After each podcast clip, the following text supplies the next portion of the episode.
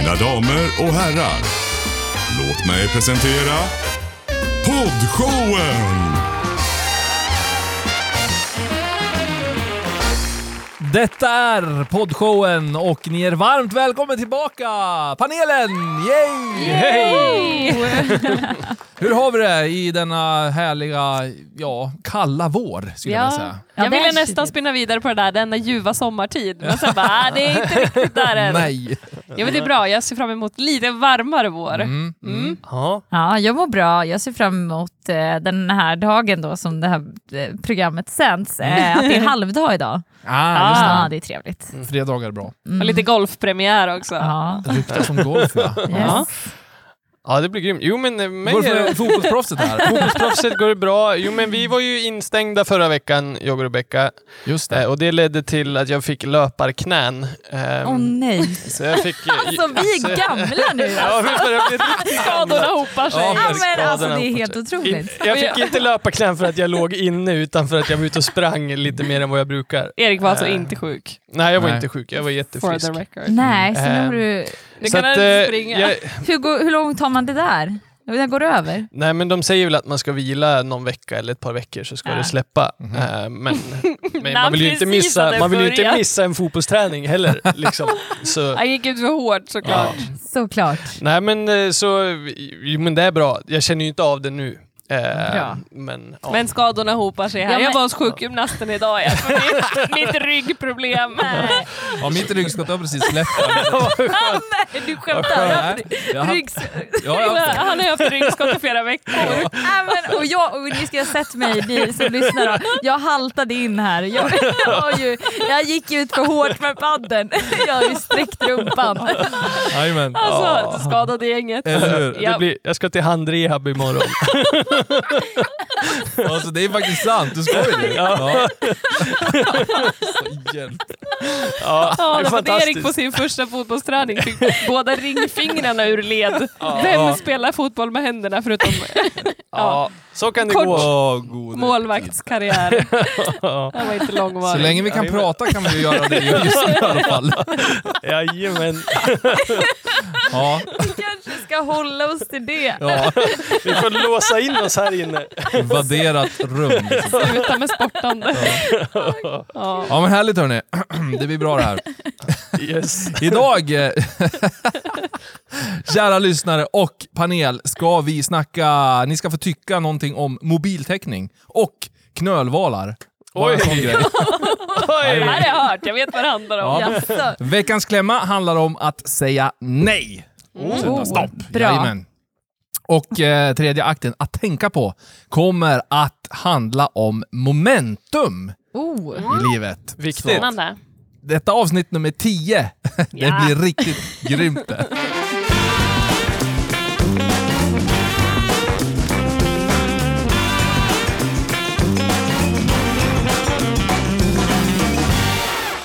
Första akten då, jag tycker. Det blev känt här nu i veckan, eh, igen höll jag på att säga, det har varit på tapeten förut, men det gäller då mobiltäckning. Mm. Invånarna i byn Brännberg, tre mil väster om Boden. Någon som har varit där? Nej. Nej, Nej. Det finns risk att vi har åkt igenom, men oklart. ja, men i den lilla byn tror jag inte. I Boden har vi säkert varit. Eller i. Boden har vi varit. I alla fall, där har man stora problem med mobiltäckningen. Då. Eh, problemen har funnits i flera år och de boende är mycket kritiska till Telia. Mm-hmm. En av invånarna säger att jag har två ställen jag kan ringa ifrån. Det ena är utomhus och det andra det är en våning upp. Då. Eh, ja, det här rapporterar SVT Nyheter. Flera andra i byn då vittnar om problemen med mobiltelefonin i just Brännberg. Bland annat berättar eh, en man om när eh, ja, en, en äldre man då ramlade och inte kunde ringa på hjälp. Så att det är ju Oj, allvar oj. det här. Mm. Ja. Jag tänker så här, det här är 2021. Nu pratar vi idag om att åka till planeten Mars och så vidare. va? Mm. Ska det behöva vara så här? Nej, det ska inte behöva vara så här. Ja. Varför då? ja, men det är väl ganska givet att vi behöver bygga ut liksom, vår infrastruktur gällande liksom, det, det nätet. Är det elnät? Vad är det man kallar det? Fy- Är det inte, fy- är det, inte det som är Fiber. 5G och det här äh, som det finns så mycket Ja, konspirationsteorier om? Avslöjas min totala okunskap här på området. Ja, Men, men någon elnätet form av... eh, Infrastruktur för eh, mobilnät. Mobiltäckning. Ja, absolut, det bör finnas. Annars får man ju, så, man ska väl inte behöva ha en sån här telefon som man tar med sig upp på fjällen när man fjällvandrar, sån här nödtelefon. Nej, med Alltså, antenn och grejer typ. Ja, jag vet inte riktigt hur det går till, men jag Nej. vet att de finns. Satellittelefon. Ja, Ja, exakt. En sån ska man inte behöva när man bor precis utanför Boden. Just det. Jag är ju uppväxt i, i såna här Skogen. trakter. Där Mm. inte förrän för, tror det var förra sommaren som mina föräldrar köpte en sån här förstärkare som de har på sin skorsten. Aha. som förstärker mobilsignalen så att nu kan de ringa från hela huset. Tidigare har man behövt sitta på en bro till en stuga som står på våran tomt eller stå uppe på parkeringen för att Ja. prata i telefon. Fast jag måste ju ändå säga att det är hemma hos dina föräldrar så är det ju fortfarande så att det är allra bäst täckning i köket, vid altandörren och helst lite utanför altandörren. Så man ska helst stå med telefonen tryckt mot rutan när man Ja. pratar. Ja, och så typ på vintern eller så här, när man pratar med någon som inte vet att man är där eller så, då får man ju alltid gå ut och stå liksom utanför altandörren och huttra lite grann. Ja, men Ja, spännande. Nej. Ni har ju erfarenhet av det här ord. ja absolut. Ja. Vad tycker Rebecka då? Jo, men jag tycker väl att så här, ja, men jag förstår, jag kan relatera till det här därför att jag har också bott, liksom, inte på, ute i skogen så, men liksom ute på landet och där Mm. var det liksom bara typ en operatör som funkade. Eh, och ibland var ju det också bristfälligt. Mm. Mm, men samtidigt så kan jag också jämföra det med täckningen som finns i USA när vi bodde där. Den täckningen var ju kass. All right. Alltså det var ju som att på vissa ställen så var det, alltså så här, man kopplades ifrån hela tiden, pratade man i telefon, eh, det gick inte att ringa på i vissa områden och det kunde vara, jag vet inte om det var för att det var så mycket folk där eller vad, vad det var, Ja, men, det, var liksom... så, så Mm. var det ju typ på Disney. Ja. All right. Mm. Det Så är att- överbelastat liksom. Ja, Ja. jo, men precis. Och där har man ju problem åt andra hållet kan man väl säga. Alltså de, eller det blir väl samma, för användaren så blir det ju samma problem. Att så här, man kan inte höra av sig eller ringa, eller liksom, utan man Mm. får typ smsa och så tar det tio minuter innan sms kommer fram. Typ. Så att på ett sätt så tycker jag ändå att vi har väldigt bra mobiltäckning här i jämförelse. Eh, men samtidigt så, ja, men jag håller med Ronja och Erik att så här, ja men hallå, det är 2021 liksom. Ja. Vi har väl kommit lite längre att vi Mm. borde kunna eh, tillgodose större delen av Sverige. Ja, men eh, panelen är eniga här. Eh, trots bybornas vittnesmål då, så meddelar Telia att de inte kommer förbättra täckningen i det här området. Vi har just nu inga planer på utbyggnad i området, säger man. Men vi investerar hela tiden i vårt nät och ser över mobiltäckningen. Täckningen, ja. Just det. Mm, spännande höll jag på att säga, Mm. men man vet ju själv när man står där och jag menar, tänk och när man bor då. Det är, det är som du också beskriver Erik. Mm. Ja. Alltså enorm frustration. Ja, verkligen. Eh, Framförallt när man kanske är van att ha det också. Ja, precis. Jag tror det är värre om man är van vid att ha Mm. mobiltäckning. För det var ju nog aldrig någon grej för oss där ute. Just det. Att så här, åh vad jobbigt det är att vi inte har mobiltäckning. Mm. Utan det är ju snarare nu när det finns täckning som det blir så här, oj, kan det vara så här bra Mm. typ? Mm. Det är svårt att förstå kanske, om man är, om man är van det. Ja, men och sen är det väl också att så här, men vi är, alltså mobilanvändandet har blivit så pass, vi har blivit så beroende av det. Mm. Eh, så att liksom, ja, men när jag var yngre, liksom, ja, bara för typ 10 år sedan eller 15 år sedan, då var det ju inte lika kritiskt att man hela tiden behövde vara uppkopplad. Men det är man ju nu på ett annat sätt, på gott och ont. Mm. Eh, men så att jag tänker att det finns en annan förväntan nu också på samhället, att det ska finnas Ja. eh, täckning. Mm. Mm. Bra tankar. Vi tackar er och lämnar den punkten. Vi går vidare i denna första punkt, eh, jag tycker då, och panelen ska få säga vad ni tycker om knölvalen på Öland. Ja! Härligt! Det här har jag totalt missat. Har du det? Alltså, Ja, men det är nämligen så att i ungefär en vecka nu då så har den döda knölvalen legat i vattnet vid en strand på Öland. Då. Jo, ja, de funderar på vad de ska göra med den. De har beslutat vad de ska göra med Mm. den. Det är ju så att den här valen har ju förmodligen kommit för nära land och liksom, ja, schasats upp där och sen tar de sig inte loss och så har den tyvärr dött då. Mm. Mm. Eh, men eh, det har varit stort intresse, den här valen, bland allmänheten. Man har åkt dit och tittat på den och, och fotograferat och forskare har varit där och så vidare. Eh, Men man säger då att valen håller på att ruttna och det finns risk att den exploderar, vilket kan vara en viss Oj! risk.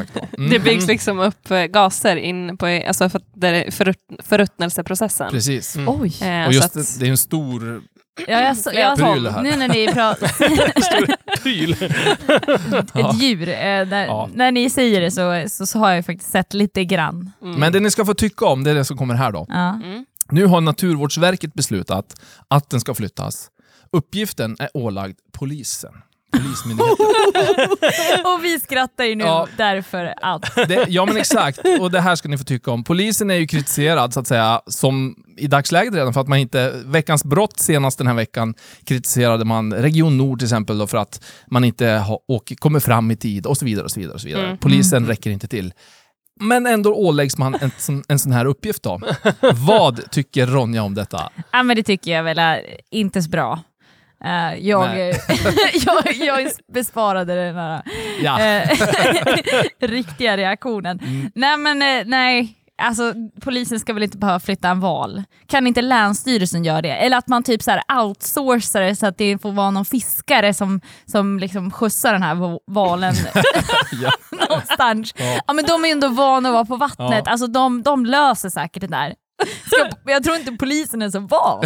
Alltså, Alltså, du jobbar Precis. ju som polis Ja, men exakt. Marcus. Och jag har faktiskt flyttat en säl en gång, men det var liksom på sin höjd...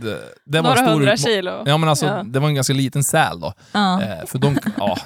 Sälungar de blir så här vir, virriga när mamman lämnar dem. Liksom och, så Mm. där. och Då krälar de åt helt fel håll. Så de här hade kommit upp i ett stugområde, då, en sälunge. Aha, Eh, och det var ett jätteprojekt. Det gick ju liksom en halvdag för två poliser att flytta den här, jag och en kollega. Liksom. Ja. Eh, det slutade med att vi fick ringa dit en allmänhet med fyrhjuling och en stor kaninbur. Liksom, för den levde ju.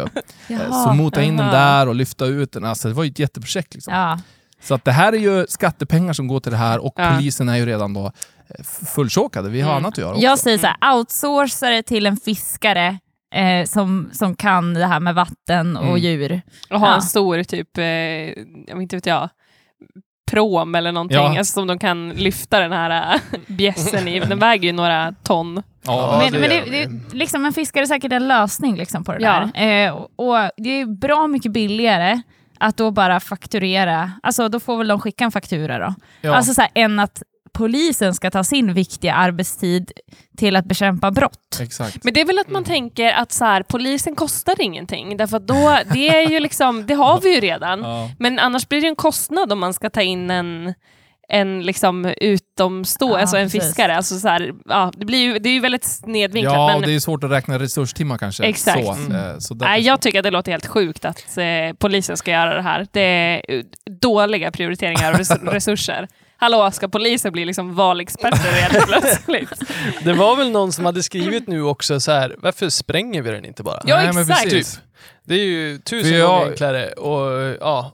För, Jag som polis, det var min första tanke. Ja, Vi skjuter den. men- så att det kommer ja ut jag allt tänkte såhär, vi kan sticka hål på den. Ja men exakt. Alltså, det hade varit lite, eh, cool, alltså så här, missförstå mig rätt, men det hade väl varit lite coolt att kunna dokumentera vad som händer med en val när den Mm. exploderar. det finns, finns ganska mycket dokumentation av det som man Ja, kan okej. titta på. Men- Eh, men eh, men eh, alltså jag tänker ju också att, det, att om man skulle göra det, då är det ju som eh, Ronja sa, det finns ju säkert någon bergsprängare som har en liten dynamitgubbe till övers som man kan Ja. lägga där och så. Mm. Och då, bryts, då blir ju valen bara småbitar. Ja. Så att eh, naturen tar ju hand om resterna på ett bra sätt istället för att, för de ska ju flytta på den och sen elda upp den på land, Mm. om jag Va? förstår rätt. Ska Ja. polisen göra Så det? den ska, den ska, Ja, jag vet inte, om- men själva flytten är polisens uppgift. så här ska Aha. man flytta, en vuxen knölval, vad var de sa när vi var på valsafari, väger 16 ton. Ja. Eh, det här var ett barn, säg mellan 6 till 10 ton då. Ska man boxera den och sen lyfta upp den på land och köra den någonstans? Det, alltså det är ju Hur så många poliser behövs det till det mycket här? jobb. Ja, men det, Det är ja, så mycket jobb. Alltså, Ah, ja, Ja. det finns säkert aspekter i det här som inte vi kanske ser här och nu då, men Mm. spontant och det känns ju väldigt, väldigt märkligt i alla fall. Det Jag har känns som ett väldigt bort. bökigt sätt att Ja. göra det på. Jag har glömt bort, varför var det de skulle flytta den nu då?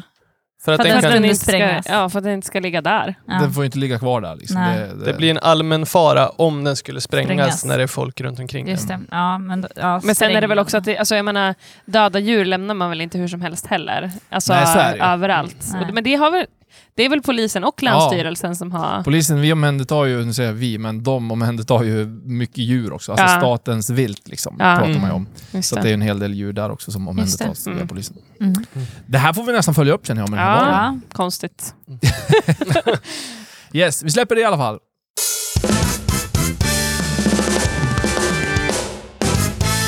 Yes, vi hoppar vidare in i akt nummer två här då. Och eh, den kallar vi för Veckans klämma. Veckans klämma. och eh, vi är tacksamma till er som lyssnar att ni är med och påverkar den här punkten, för det gör ni enklast genom att gå in på podtion.se och fylla i en klämma där i vårt, i vårt fo- formulär, ett formulär där då. Yes, så eh, gör det. Där kan man vara helt anonym och skriva en klämma som man har i livet. Det här har ni skickat in.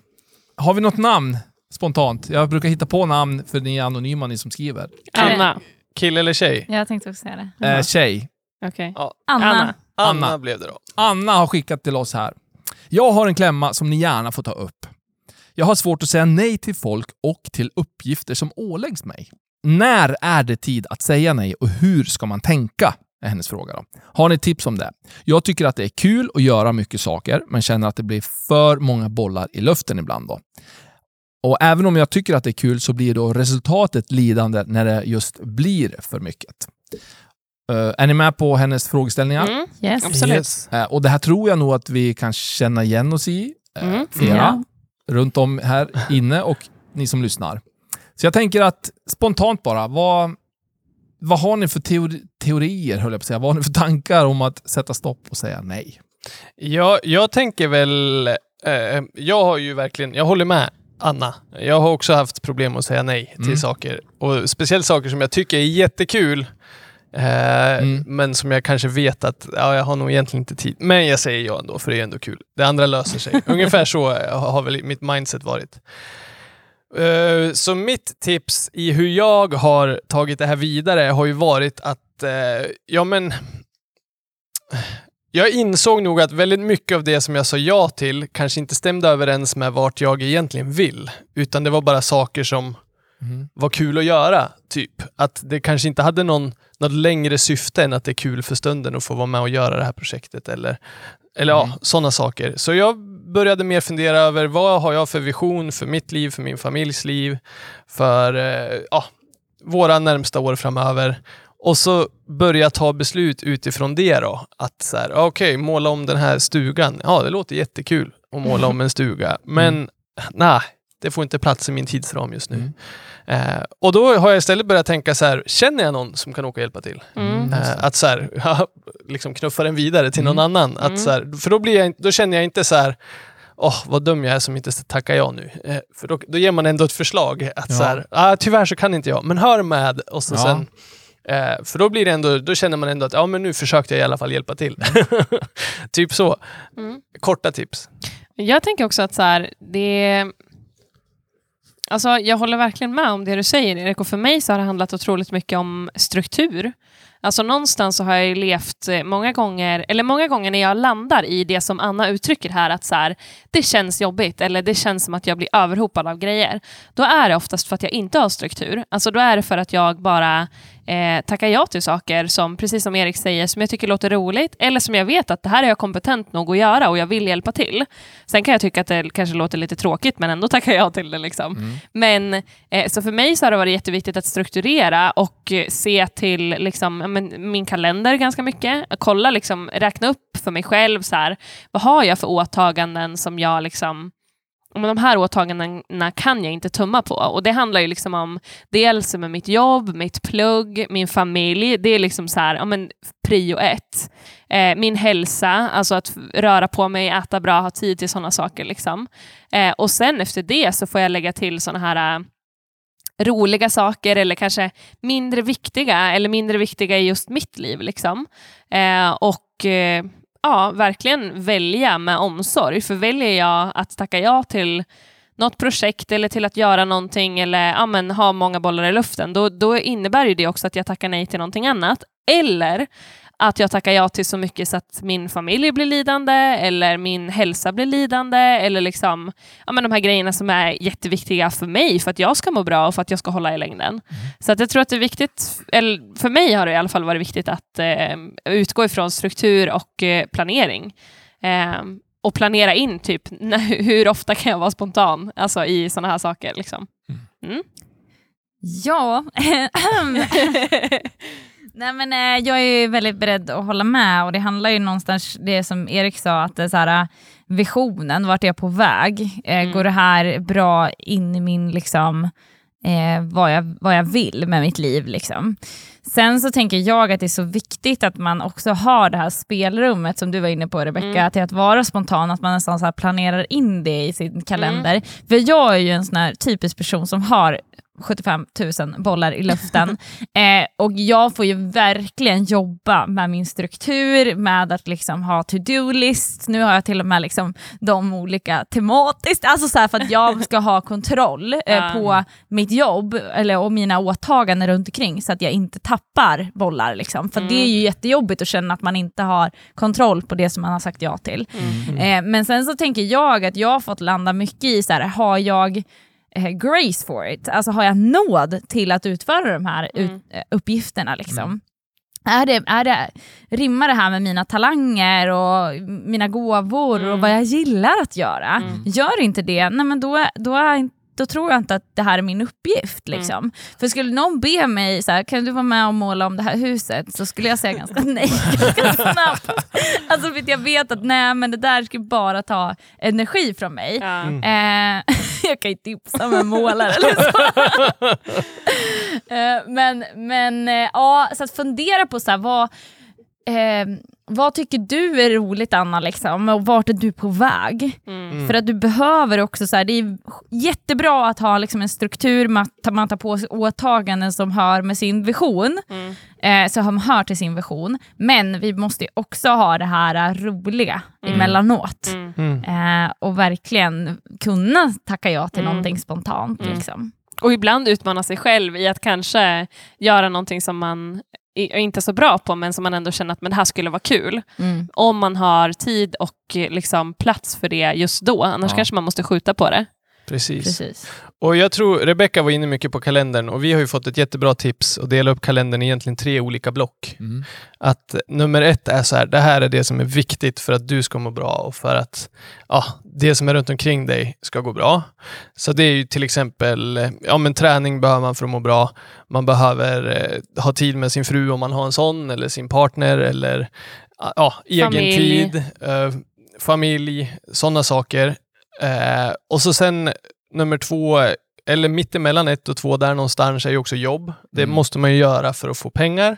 Mm. Så då har man det där. Sen tvåan, det kanske är de här kompisarna måste jag umgås med. Det här är mina bästa vänner. De här är sådana som jag inte vill Mm. missa att kunna umgås med och så sådana saker. Sen nummer tre, det är sådana här ja, spontana, nu har jag tid att göra saker. Mm. Mm. Eh, så att det har verkligen hjälpt oss, eh, mig och Rebecca, att dela upp kalendern och se saker för, okej, det här är viktigt Mm. Mm. och då får det plats i kalendern. Och då är det ganska lätt att se också så här, oj, börjar min kalender bli förfylld nu med bara viktiga saker som Exakt. måste göras? Mm. Eh, för annars så brukar det bara kunna försvinna. Eller om man inte delar upp så här och är som mig och Ronja, jättespontan, då fylls hela kalendern med 75 000 75 grejer. 000 grejer som man bara vill göra. Typ. Ja. Spela paddel, sen ska vi Ja. spela golf och så tennis och så ska vi göra det här. Ja, men, och så fylls kalendern med allt sånt istället. Ja, just det. Eh, för att man får gjort allting Mm. det här som till slut bara blir en tung börda att gå och dra på för att man inte hinner med sig. Inte Eh, Det Konstigt. beskrivs, ja, Ja, förlåt. inte konstigt att vi skadar oss. ja, men det beskrivs bara för att illustrera den här, eh, det här sättet att tänka så beskrivs det som att tänk att du har en skål Mm. och alla de här eh, nummer ett-grejerna som Erik beskrev, det är liksom stora stenar som man lägger ner i den här skålen. Nummer två-grejerna, alltså de som inte är lika prioriterade men fortfarande är jätteviktiga, eh, det är liksom grus som man Mm. lägger ner, eller mindre stenar.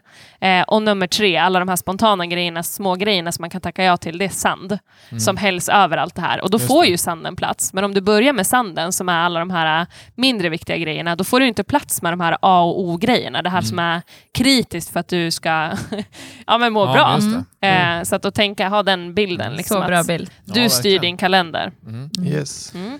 Ja, men bra tankar och eh, jag känner också igen Annas klämma. Liksom, för, och jag, själv relaterar jag till att man vill ju inte göra någon besviken. Liksom, Mm. eller sådär. Och det är ju otroligt jobbigt. Sådär. Men eh, där har man ju landat i, i alla fall jag, att man måste... Alltså gör hellre någon då lite besviken än att ta på dig för mycket. Mm. För det i längden skadar det så pass mycket så att det blir liksom inte bra. Mm. Sen kan man ju, alltså, man gör ju oftast ingen besviken för att säga nej. Liksom. Eh, det är mer kanske en självupplevd känsla, tänker jag. Att, åh nej, nu, nu räcker jag inte till eller Mm. sådär. Men jag menar, ja. Ja, men jag tänker så här, det värsta som händer, alltså om jag får ett nej, om jag ställer en fråga till någon, kan du Mm. hjälpa mig med det här? Och så får jag ett nej, då är Mm. det så här, åh nej, nu måste jag fråga någon annan. Mm. Alltså det är ju där liksom, Ja, det är där mitt sånt tar stopp. Ja. Eh, så att så stor grej är det ju inte egentligen.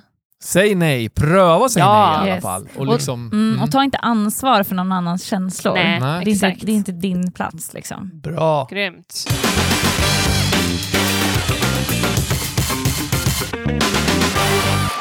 Yes, vi hoppar in i akt tre, sista akten i detta podcast-avsnitt. Ja! Ja, vi ska prata momentum. Det är nämligen så att momentum, brukar man säga, det är ledarens bästa vän. Eh, Mm. Vad är då momentum? Ja, ska man översätta det direkt så brukar man prata om att det är en vändning till positiv trend. Så att det är någonting som, som, som liksom hjälper en att få fart. Och det är liksom, jag tror vi alla på något sätt har upplevt momentum. Jag hoppas det i alla fall. Absolut. Mm. När man känner att allting flyter på, det liksom går lätt, man är motiverad, man känner sig pigg och stark och så vidare. Eh, och så går det nog kanske ett tag och så sen så känner man helt tvärtom. och just de där kontrasterna är ju väldigt intressanta. Eh, man brukar även relatera det till idrott. Till exempel, som en händelse, ta ishockey nu då som ett, eh, som ett typexempel, att man brukar prata om att ett lag får momentum i en del av perioden. Det kan handla om liksom en period på 20 minuter, så kanske ja, men halva perioden, 10 minuter, då hade det laget momentum och det var där de vann matchen egentligen, för där gjorde de Just sina det. tre mål. Och Mm. I övrigt så var det bara lite så här, liksom, Spel. spel. Ja, men precis. Ja. Det hände inte så mycket mer. Men när de, ett lag får momentum och allting bara funkar, det studsar med dem och sådär, där vinner man matchen. Liksom. Eh, Det är det momentumet som jag tror att vi kan behöva i våra liv, i sitt ledarskap, men också i mitt privata liv, i min familj och så vidare. Mm. Så det tänkte jag bara lyfta några tankar kring det. Jag ska säga också, det här kommer ifrån eh, i ett av våra morgonprogram som vi hade här den här veckan. Morgon 26 april tror jag det heter, det morgonprogrammet i vår andra podd. Där pratar Patrik Sandberg som är företagsutvecklare och eh, företagscoach, tror jag han kallar sig själv för. Mm. Han pratar om det här då. Jag ringde upp honom och intervjuade honom om det här. Mm, så jag tänkte det. att vi plockar med godbitarna ifrån det. Insikt 1 pratar man om. Och det är då gällande momentum. Det är när du inte har någon fart, alltså inget momentum, så känns de enklaste uppgifterna nästan till omöjliga. Eh, Du känner dig fast och överväldigad. Insikt 2 pratar man om. Om du vill göra stora saker i ditt liv så kan du aldrig förbise då kraften i just momentum. Eh, Och som, som man brukar säga, då, det är ledarens bästa vän. Eh, Om du kan skapa momentum kan du göra nästan vad som helst. Så stor är kraften i det. Då. Det. Och som sagt, jag tror att vi alla någonstans har upplevt det lite grann. Då. Men man brukar också prata om två delar som momentum behöver för att komma till. Då. Och Det säger man, det är förberedelse och motivation. Eh, och Det kan ju låta väldigt enkelt, tänker jag. Men när du börjar förbereda någonting, när du jobbar med en för, förberedelse inför någonting, Mm. ja, det kan ju vara vad som helst, tänker jag. Mm. Eh, Ett men, maraton. Ja, till exempel. När du börjar jobba med förberedelsen, då händer det saker. Då sätter du hela grejen i rörelse, pratar man om. Mm. Det behöver inte betyda att momentum uppstår direkt, men du gör någonting och det börjar ske saker. Du sätter det i rörelse. Och så sen kommer vi till motivationen. Skapar du motivation, ger, liksom får man till motivationen och de här två sakerna att lira tillsammans. För vi vet ju det, när man är motiverad till någonting, då kan man göra nästan vad som helst, alltså ideellt. Mm. Är du 100% Mm, motiverad precis. och tror på det här och helt övertygad, då kan du göra vad som helst. Du behöver inte ha betalt, du behöver inte äta mat, du behöver inte göra någonting. Nej. Mm. Så har du den här riktigt bra motivationen, då, då händer det grejer. Så förberedelse och motivation pratar man om är nycklar för att skapa momentum. Just det. Så grymt. Ja, Alltså jag känner ju att jag lever ju oftast i den här momentumverkligheten. Alltså så här, det, är ju, det, är ju, det är ju en gåva jag har fått av Gud. Alltså jag är ju oftast liksom i eh, momentumet. Liksom. Eh, men nu på senare liksom, veckor så har jag var, inte varit det. Och, det. och det har känts så tungt. ja men hur hanterar du det då? Ja men jag tror att jag är på, på väg tillbaka. Nej, men jag vet faktiskt inte hur jag ska hantera det för jag är ju så sällan där. Att jag, jag känner verkligen att jag har inte motivationen eh, och jag har liksom inte förberedelsen. Kanske för att jag brukar kunna haka upp det på ja, men aktiviteter, alltså springa ett maraton, ja, jag skadar foten, eh, ja, du börjar med paddeln, utvecklingskurvan går skitbra. Liksom. Eh, och så känner jag bara så här att eh, nej, det kan jag inte förbereda mig och motivera mig för det heller, liksom, för nu har jag sträckt mig. Så att, eh, det kan ju vara, eller jobbet, alltså, så här, det kan ju också vara en grej där man känner att man är taggad och så här, men nu när vi sitter vid en dator bara, liksom, det händer inte så mycket som egentligen är mina arbetsuppgifter som är väldigt så här, eh, ja, så, att, så att jag, jag kastar mig på Gud. Ja. Ja, jag, ser, jag ser verkligen det här, för jag känner ju likadant när det kommer till att göra mycket så här skriva bokrapporter och sånt där som jag är inne i nu. Ja. Där är det jättesvårt för mig att bli motiverad. Så svårt att bli motiverad. Mm. Men jag försöker tänka på den här ehm, momentum, den biten, Mm. lite som en, eh, ja, men som en snöboll. Mm. Och att ibland när jag har massa saker som jag ska göra så känns det som en jättestor snöboll, eh, typ som man har rullat upp för att göra en snögubbe typ. Eh, och man orkar inte rubba den för att den är så stor. Eh, och då brukar jag tänka att så här, jag måste göra den här liten och börja om igen. Just det. Alltså att istället för att jag ser att okej, jag har tio bokrapporter och bara titta på den här boken ska jag göra. Och så börjar jag Mm. knuffa på en liten snöboll för att börja bygga upp den lite Mm, grann, lyckas med en bokrapport. Mm. Sen börjar jag få lite momentum, då kan man ta fram två böcker till Mm. och jobba vidare och så Mm. jobba vidare och börja i en liten skala där det är hanterbart istället Mm. för att stå framför berget som man inte kan rubba. Just det. Eh, och sen också så tror jag också att man alltid rullar lite nedförsbacke. att så här, man börjar och till slut börjar det röra sig själv och till slut när man har kommit igång med ett projekt eller nu snackar vi större grejer än bara bokrapporter men när man har kommit igång med ett projekt då börjar den här snöboll, snöbollen rulla av sig själv när den har blivit tillräckligt stor. Och då tror jag att ibland, i alla fall för min egen del, så glömmer jag bort att kolla till den här bollen och så helt plötsligt så stannar den för att jag inte har varit med och styrt den. Eh, så det är också någonting som jag tänker så här, när man har fått till det här momentumet, eh, är jag där och liksom ser till att jag bibehåller det och att det fortsätter funka? Eller är det så att jag släpper taget om det och så sen så dör momentum på en gång? Just det. Eh, så det är väl två tips. Jag brukar se momentumet som en snöboll helt enkelt Mm. och Mm. tänker på det på det sättet. Ja. Mm. Ja, Jag tänker spontant bara så här att jag blir ju motiverad av momentum. Och Ja, det, är ju, det är ju svårt att eller det är svårare, ska jag säga, Mm. att motivera sig själv till att skapa momentum. Eh, men jag tror att det är liksom i kombination, alltså, kombination med förberedelse eh, och disciplin skulle jag nog säga kan också vara en sån grej som skapar motivation i mig i alla Mm. fall. Att förberedelse, att vara noggrann eller att liksom börja preppa för någonting och börja jobba mot någonting och sen så vara disciplinerad och göra det oavsett om man har momentum eller inte. Då skapas det i alla fall i mig en motivation till att fortsätta. Ja. Så att motivationen är ju A och O för att momentumet ska komma igång ordentligt. Verkligen. Det Ja. håller jag verkligen med om. Mm. Eh, men att för mig så börjar det nog med, med disciplin också. Ja. För har jag inte det, då blir det aldrig något momentum. Mm. Alltså, för Nej, då, kommer jag, då kommer jag aldrig dit. Mm. Så, men sjukt bra eh, tankeställare. Och just att värdera momentum pratar man om, att det är jätte, jätteviktigt att Ja. inte underskatta kraften i det. Mm. Eh, sen, sen hantera, för vi har ju perioder utanför momentum och ha, återigen till idrottens värld, att ha sin lägsta nivå så pass hög. Mm. Mm. så att Exakt. man inte eh, kraschar alltihopa. Liksom, Mm. utan, Mm. eh, och, och jobba med de bitarna också. Det finns ju tusentals saker att prata om här. Men bara tankesättet att hitta momentum och vinna matcherna där på något vis. Mm. Mm. Grymt bra ju. Ta vara på den tiden. Ja. Ja, men härligt! Det tar vi med oss. Det tar vi med oss att tänka på från avsnitt 10, Yes. poddshowen. Grymt. Tack för idag hörni!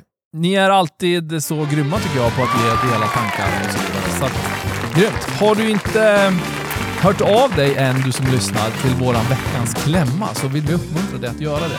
Podcoven.se, skicka in veckans klämma, vad som helst som du har som en liten klämmis i livet. Hör gärna av dig. Vi tar gärna upp det här i denna podd. Podcoven kommer med ett nytt avsnitt varje fredag. Fram tills nästa gång får ni ha det bäst. Hej då! Hej då!